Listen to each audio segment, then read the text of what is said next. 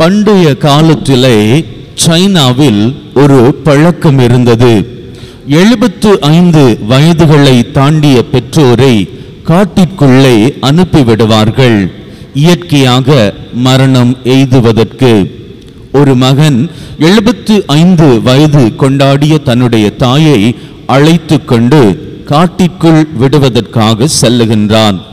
செல்லுகின்ற வழியெல்லாம் அந்த தாய் அங்கு இருந்த மரத்தின் கிளைகளை முறித்து முறித்து முறித்த வண்ணமாகவே நடந்து கொண்டிருந்தார். அப்பொழுது மகன் தாயை பார்த்து கேட்டான் எதற்காக இந்த கிளைகளை முறித்து கொண்டு வழி நடந்து வருகின்றீர்கள்? அப்பொழுது அந்த தாய் சொன்னார் மகனே என்னை காட்டுக்குள் விட்டுவிட்டு நீ திரும்பி செல்லுகின்ற பொழுது ஒருவேளை வழி தவறிவிட்டாய் என்றால் எப்படி நகருக்குள்ளே போவாய்? உனக்கு உதவி செய்யத்தான் இந்த கிளைகளை முறித்துவிட்டு வந்தேன்.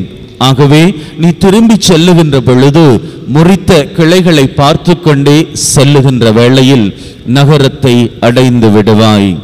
இதற்கு பெயர்தான் தாய் அன்பு அன்புமிக்க சகோதரன்களை ஆயிரம்தான் கவி சொன்னேன் அழகழகாய் பொய் சொன்னேன். பெத்தவளே ஓம் பெருமை ஒத்தவரி சொல்லல்லையே. காத்தெல்லாம் மகன் பாட்டு காகிதத்தில் அவன் எழுத்து.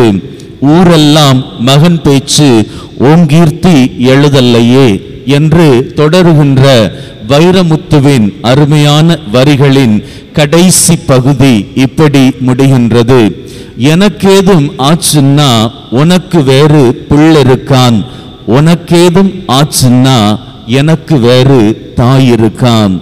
அன்புமிக்கவர்களே தாயினுடைய அன்பு ஈடு செய்ய முடியாத ஒன்று. அந்த அன்பு இன்று வரை உயிரோடு இருந்தால் அதை பத்திரப்படுத்திக் கொள்ளுங்கள். ஒருவேளை இல்லை என்றால் அந்த அன்புக்காக இறைவனிடம் விளைப்பாறுதல் வேண்டி செபியுங்கள்.